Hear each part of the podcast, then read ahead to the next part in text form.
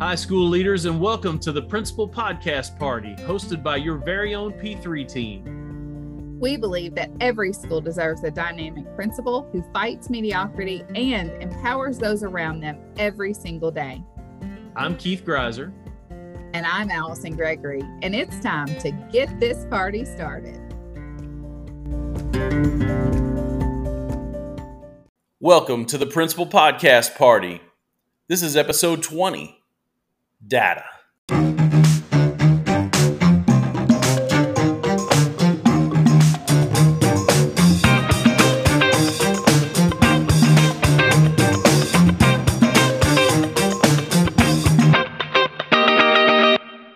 Hey, Alison, it's time for another party. All right, party on. Good to be with you today, everybody. We are down here at GRREC. What a beautiful facility this is. We're doing some initial certified evaluation training and wanted to take a minute out of our day to record this podcast about data and the mm-hmm. use of data and the mm-hmm. why of data and the how we can use data to better improve student learning. And so, Alison, why don't you jump right in and uh, talk about the why? So, as a school leader, I think that's your first when you look at data because a lot of times you get overwhelmed with so many reports, so many pieces of data, data coming to you from all different directions. And as a leader, sometimes I have I think we have to sit back and first decide why do we need the data? And so regardless of what's coming your direction, you need to say, why? Why do I need this data? How is it going to help my school? How is it going to help our students? Because at the end of the day, that's what it's about. And how will it help my teachers instructing our students? And so, if you don't know your why yet of why I'm using this data, it's almost like relevance in the classroom. We have to know why we're using it before we start to use it. And so for me, my why is knowledge is power. And so no matter where that data fell, I needed it in order to create the next steps. And my other piece of why is I value transparency. And I didn't want transparency just between me and the teacher. I wanted transparency across our school. So transparency was my why. I wanted knowledge was power. And I think sometimes, unfortunately, Keith, we as principals want to just put our head in the sand and be like, I don't want to look at the data because it's not showing me exactly what I want to see. But if we don't address that, then we don't have a target to look at. So that's my why. Do you want to add anything to that? Yeah, I think that my why is similar. I, I wanted to and still want to improve student performance mm-hmm. and uh, grow student learning. And there's there's no denying what the numbers say. Now we can interpret those numbers in a lot of different ways. We can utilize those numbers in a lot of different ways. But collecting data helps to make sure that we stay focused and on track. And I think sometimes we go overboard with the data we collect. But like you said, sometimes it's difficult to look at because the data is not showing what we want. We know how hard our people have worked, and sometimes the the scores that we see aren't what we want to see. And so, um, always being focused back on how are we going to help kids improve uh, is my why. And if I can be brutally honest, one of my whys after the pandemic, when we got those year scores back last fall, what if the scores look the same that they did before the pandemic? What if there wasn't a huge drop like we thought there would be? Then what is that data telling me as a school leader? And to me, that was a scary thought to cross my mind, but it was a huge catapult as far as being transparent with your staff of if if students if we said that being in classrooms and we all believe that is the most important thing for our kids and having a teacher in front of them and they still performed as well and maybe just a little worse than when a teacher wasn't in front of them what's that telling us as a school and so while that's super scary it was it was one of my brutal realities i needed to face I mean, I'm I'm saying that before I even saw the data. Just mm-hmm. am I willing to look at it through that lens. And so I want you as leaders to lean into the uncomfortable and the sometimes um, shocking reality that that data could give you. So I think once you sit down and you develop your why, and I would take some time to do that. Why are, why are we using this data? Because when you go to teachers and you say, okay, fill this out, keep this data, do these cards, and they don't know why, it's just like the classroom. So develop your why and then decide what data you're going to keep and meaning keep track of what data is important to us as a school. And so I just wanted to spend some time with that about the different categories and you all as listeners think through and sometimes it's just sitting down at your desk and listing all the data that's available. And so then we get what? Data overload. But just list it out. Sit down at your desk and list all the data that teachers have access to. So, just off the cuff, it's Kentucky Summative Assessment data. That's a one and done piece. Most schools now, Keith, have benchmark assessments, whether it's STAR, MAPS, or there's some sort of benchmark assessment out there, right? Right. And there is classroom performance data, and that's on the academic side. So you've got your classroom, you've got your benchmarks, you've got your summative. But then what other data do we have, right? So you've really got your work ethic or soft skill data in my mind. You've got attendance, you've got behavior, you've got um, transiency data from IC of are they moving, are they in and out of schools? Um, and that is available ready for you in IC. And that's the persistence to graduate report, the early warning tool. And there's all sorts of resources in Infinite Campus to pull that, and it's live data. So you've got that data as well. What other data crosses your mind? Yeah, there are a lot of schools that do common assessments. That mm-hmm. gives a, a, lot of good feedback. Some of them do the Iowa test in between. Uh, you mentioned the map and and uh, some of those other tests. Um, but I think that you know there are data points that we keep on teachers. Are you doing walkthrough tool? Do you have you know the ELEOT or any of those tools in line that you're taking data that uh, for your school to make sure that there are consistencies within the classroom. So lots of data points uh, in, in lots of areas. Mm-hmm. And then by doing that, though, sometimes you got to let go of things you've always done just because. Like, are you wearing kids out with assessing them? Or teachers out with that. So we've got our why, and now you need to look at your what are you keeping? What type of data is important for you as a school? leader to keep. And then how often are we looking at this data?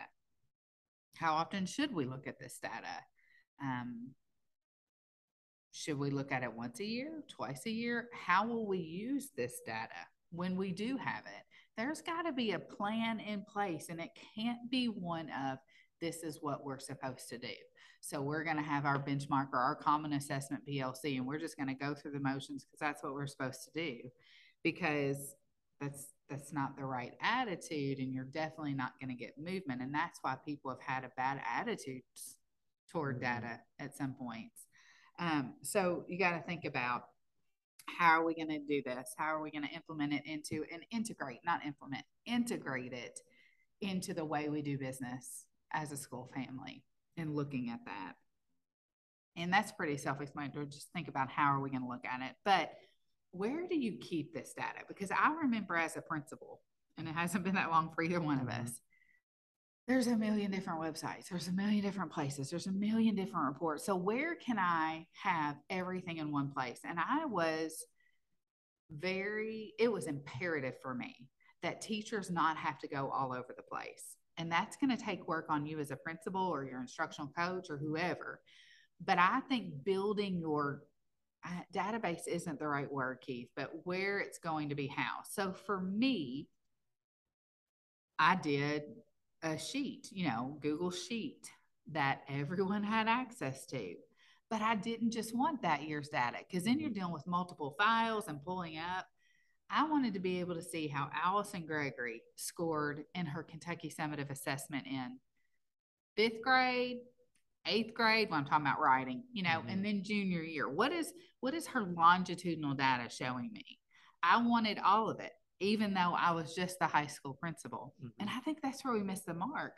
So many of our schools are keeping great data, but then when they leave, we're not passing that data on. So that was really important to me. And I wanted one place. So we aligned here's what Kentucky Summative scored. And then here was their benchmark, common assessments if you wanted to. And then I even put their persistence to graduate, like what was their score at different points in time. So we had one big document that we could look at and it continue on until they graduate. Mm-hmm. What a um, great idea. Um, the data is a growth emphasis for me. That was part of my growth plan several times as principal. And I worked hard with my assistant superintendent who supervised me and observed me uh, and evaluated me to try to grow in that area. So it's not something that came naturally to me. Mm-hmm. So I always had someone in the building who that was their strength. And I tried to learn from them. But I also knew that it was important. It was too important for it to be a weakness of mine and me not to address it. Sure.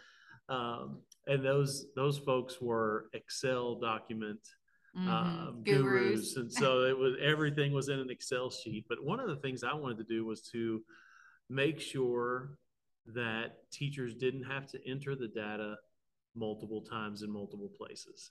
There's so many complaints that I heard from teachers that, hey, I just had to enter 145 test scores into this. And now here you've got this other sheet for MTSS that I'm having to enter it on this different form. And then I've got this other thing from the district. I'm having to enter it again on that form. That's taken up multiple mm-hmm. planning periods. Mm-hmm. And so I think it's important that we have systems for, like what you said. Yes. Systems for keeping track of the data, for inputting the data. And as much as we can keep teachers from having to do repetitory work, uh, yes. Uh, entering it over and over again and wasting their time, um, can can help with the culture of utilizing data rather than having to spend the whole time just putting it in a, in a spreadsheet. Mm-hmm. And so, what you say is important too. The re- the repetitive piece, the monotonous, like I'm doing this over and over again, it's not helping me. But that does bring me to the who of who should be putting this data in. And so, for my first couple of years, I thought I was helping teachers. By after when the kids took the STAR, I was putting in all their data because I felt like that was a way I could serve my teachers. And I do believe it was. However, what happens when I put the data in for Keith Griesser's classroom, guess what Keith Griesser never does? Never looks at the data. Never truly looks at it and internalizes it. And so when we had the longitudinal data to show what they scored last year on all the benchmarks, and then this year, when you're inputting that data into our school wide form, you're making a mental note, right, of mm-hmm. every single kid. And we did that conditional formatting on the Excel sheet. So it turned red if it was novice, it mm-hmm. turned yellow. And so you visually could see not only a score, but you visually could see if they were on track or mm-hmm. not. And so I did go back after a couple years. I'm like, this is your data. And so for teachers to own it, they needed to put it in. Definitely. But you're right about wearing them out with multiple places. Mm-hmm. I get that. So our thought process is streamline. So if I can tell you anything, principals learn to streamline things. What can we do to make it? You hear me say this often, a one-stop shop. Mm-hmm. So I wanted a one-stop shop for communication, and you'll want a one-stop shop for data as well. Um, where people can go pull it up quickly, access to it quickly, um, and then think through there's so many resources within kentucky department of education one of those being that if you heard me say persistence to graduate or early warning tool. I mean the videos are on there the have to the step by step the implementation hints with that.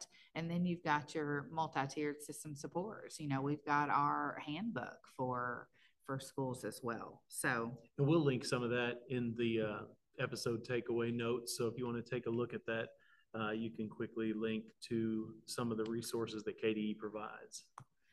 And relevance at the end. So we've said it a couple times, but if you're going to make teachers take the time to do a common assessment, or you're going to make kids sit down and take a benchmark assessment that you're paying thousands, thousands of dollars for, then you want to do something with it. And if you're not, and you don't have plans to, why are we spending our money there? If that makes sense. Mm-hmm. So so we as leaders have to dig into the why, the how, um, and hold teachers and students accountable to that. There, there's a lot of promise, a lot of um, supports within those assessments, we got to do something with it. Mm-hmm. And it's got to what you said, impact student learning in a positive way.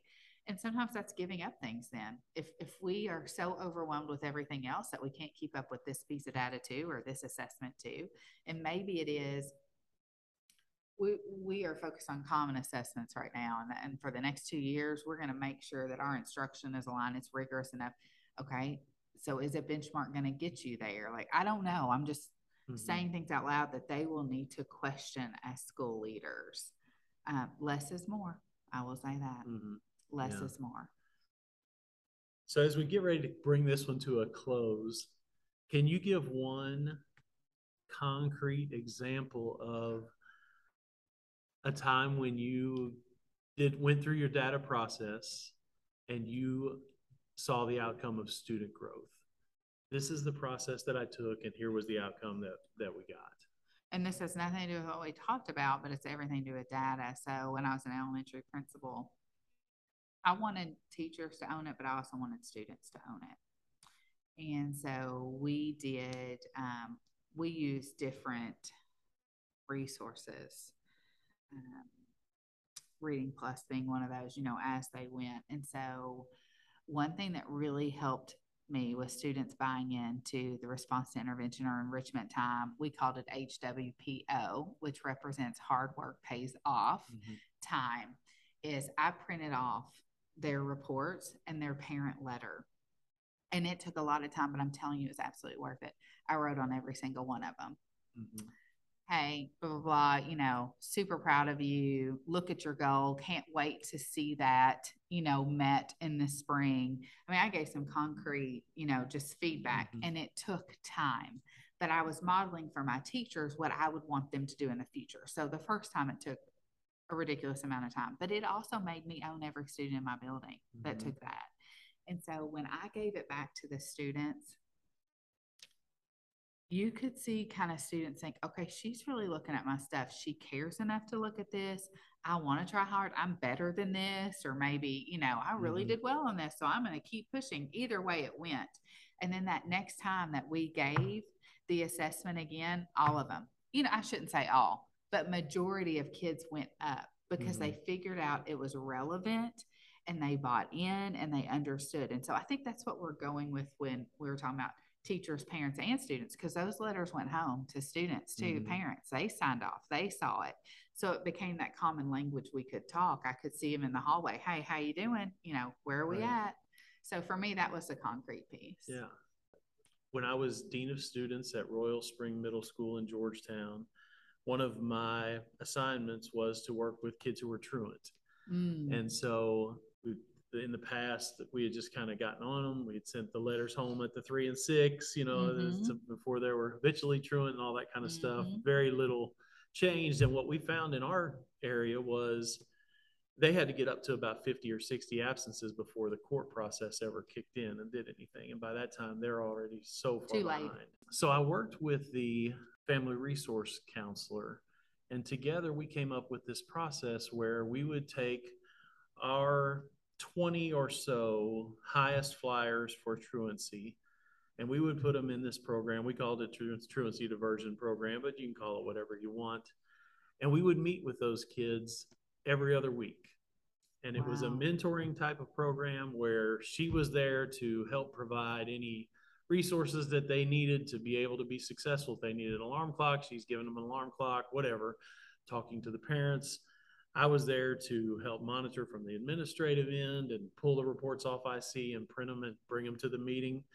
We invited the parents to the meeting every week, every other week, so the parents could come. And sometimes they did, and sometimes they did not. But the parents were always aware of what was happening mm-hmm. in these meetings. And so we would look at three things behavior, absenteeism, uh, and grades. And we would set goals every two weeks. And mm-hmm. then if the kid could meet their goal at the end of those two weeks, we would celebrate that and we would set goals for two more weeks. If the kid was able to achieve 10 weeks in a row of success of their goals, we had a big party for them that we gave them a framed certificate that said they graduated from truancy diversion program, yeah. You know, all that kind of stuff. Some some did, some did not. Sure. But we had a pretty high rate of success with that program, and the data that we pulled was pretty simple, straight off IC. Um, but having the the student and the parent buy in to look at that data, um, we showed great progress with with all three areas, not just with the truancy. So we were able to umbrella all three of those things. So I think mentorship and digging into a specific student's data that's can be good. a powerful thing. So that's really good. And that like that's another piece of data we were, I mean we just touched on, but that's a big piece. If they're not in school, they're not they're not learning. Mm-hmm. So your takeaways today um, from our party from our um, party today is you got to be very clear on what you're going to keep, why you're keeping it, why why am I using whatever data it is, what am I going to keep, how often are we going to look at it, how often is it is it given, where are we going to keep all this data? Could I create a one-stop shop so I'm not printing out 17 different reports or putting it in 17 different places? and um, then who who who's putting in that data mm-hmm. right who's responsible for that who's looking at it how are we going to make it a part of our culture and is it important and I, and I would say it is or we're just blindly trying to improve things in our schools so while we say we're not dictating what data you keep i do think it's imperative as a school leader that you keep data how else do we know we're doing well i mean it we're responsible for that. So definitely a lot for them to think about, yeah. right? we're going to have some of those resources, not some of them, everything we've talked about. We'll give you um, those on our notes and allow you to process through those. We'd encourage you guys to get those and and print those out. And it's it's kind of like a mind map. It's a worksheet to work through and what would be my plan and maybe something that you sit down with your admin team and counselors and, you know, like it might be, hey, counselors, what data are you keeping? Right. Just kind of get a feel, especially if you're a new leader in the building. What data are we keeping here and why are we keeping it? You might have some in your folder and you have no idea what that's there for. So right. ask those questions. Or see the holes yes. that, that you're not keeping is things that could be helpful. So, yes. Lots of good stuff today. Hope you enjoyed it. And uh, that's it for today. Party on. Party on. Thank you for listening to the Principal Podcast Party today. Please like, subscribe, and share this episode with someone who would benefit from it. A new episode of the Principal Podcast Party will drop on the first Monday of each month. Please be sure to check out the resources and the learning guide in the podcast notes. P3 is a division of the Kentucky Department of Education created to support principals across the state. Links to our emails and to the P3 website can also be found in the podcast notes. We hope you had a blast at the party.